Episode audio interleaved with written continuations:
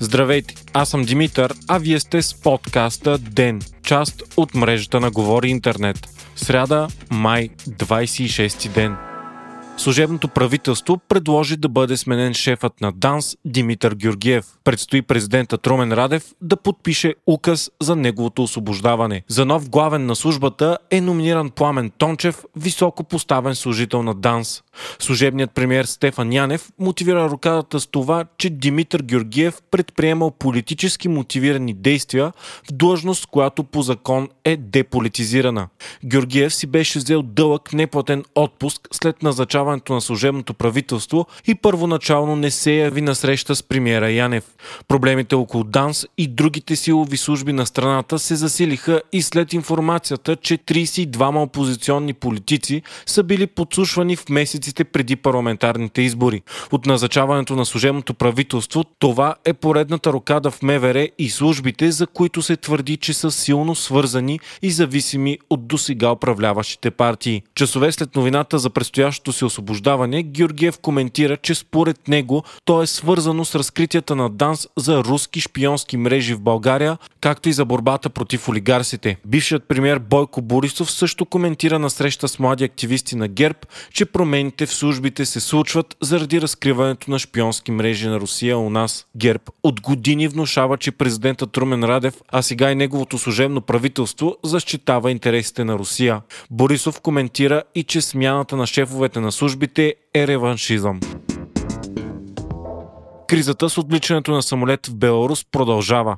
Днес Александър Лукашенко, определен като последният диктатор на Европа, обяви, че задържаният журналист Роман Протасевич е планирал кървово възстание срещу страната. Освен това, Беларус била подложена на атака от чужбина и хибридна война. Лукашенко обаче каза, че не е знал, че журналистът е бил на борда на самолета. Съобщението за бомба на полета на Ryanair пристигна от Швейцария в летищата в Атина, Вилнюс и Минск едновременно. Бомбената заплаха пък била отправена от Хамас, но в същото време от организацията обявиха, че единственият им интерес е свързан с палестинската кауза и че дори не е в стилът им да поставят бомби. Лукашенко обаче коментира, че това нямало никакво значение, а екипажът на полетът е имал време да реши дали да касне в Минск. Авиодиспетчерите били препоръчали екипажа да касне в беларуската столица, обаче пилотът сам избрал най-близкото летище. Това обаче също не е вярно, тъй като най-близкото летище в момента на подаване на сигнала за бомба е било Вилнюс, столицата на Литва, където е и крайната дестинация на полета. Версията на Лукашенко, че не е знал, че опозиционният журналист е на борда, също е силно спорвана, тъй като според Ryanair на борда на самолета е имало и агенти на беларуската КГБ, които са слезли в Минск. Минск.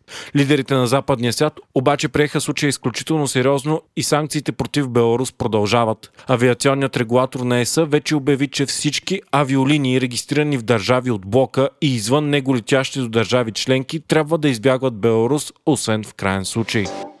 Русия обяви, че разполага три ядрени бомбардировача с голям обсек в руската база в Сирия. Според анализатори, това решение засилва руското военно присъствие в Средиземноморския регион.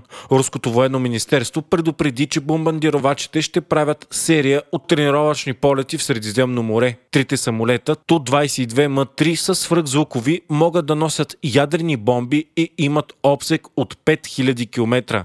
За пръв път от студената война насам Русия разполага тежки бомбардировачи в региона. Междувременно, Външното министерство на Русия обяви, че гони още един служител на българското посолство в страната. Мярката е в отговор на решението на България да изгони служител на руската мисия в България, обявено на 29 април. Това стана след като прокуратурата съобщи, че има данни, които свързват отравянето на българския оръжеен магнат Емилян Гебрев, взривовете в чешките военни складове, както и четири сходни инцидента във военни заводи и складове в България, а шестима руснаци са заподозрени за тези действия. Извънредната противоепидемична обстановка у нас е удължена от 1 юни до 31 юли. За последните 14 дни България се нарежда на 11-то място в ЕСА по смъртност от COVID-19. Страната ни продължава и да е на последно място в Съюза по вакцинации. С две дози са едва 6,3% от населението, а с една 11,7%.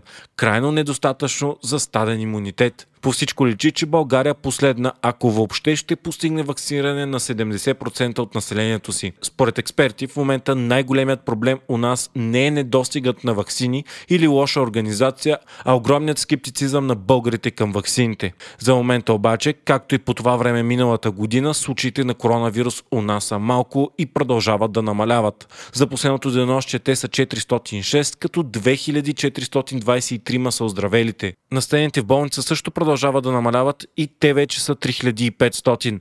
Смъртните случаи обаче още са сравнително много. 68 души са починали от COVID само за последното денонощие. Вие слушахте подкаста Ден, част от мрежата на Говори Интернет. Водещ бях аз Димитър Панеотов, а аудиомонтажът направи Антон Велев. Ако искате да подкрепите Ден, можете да го направите ставайки наш патрон в patreon.com Говори Интернет, избирайки опцията Денник.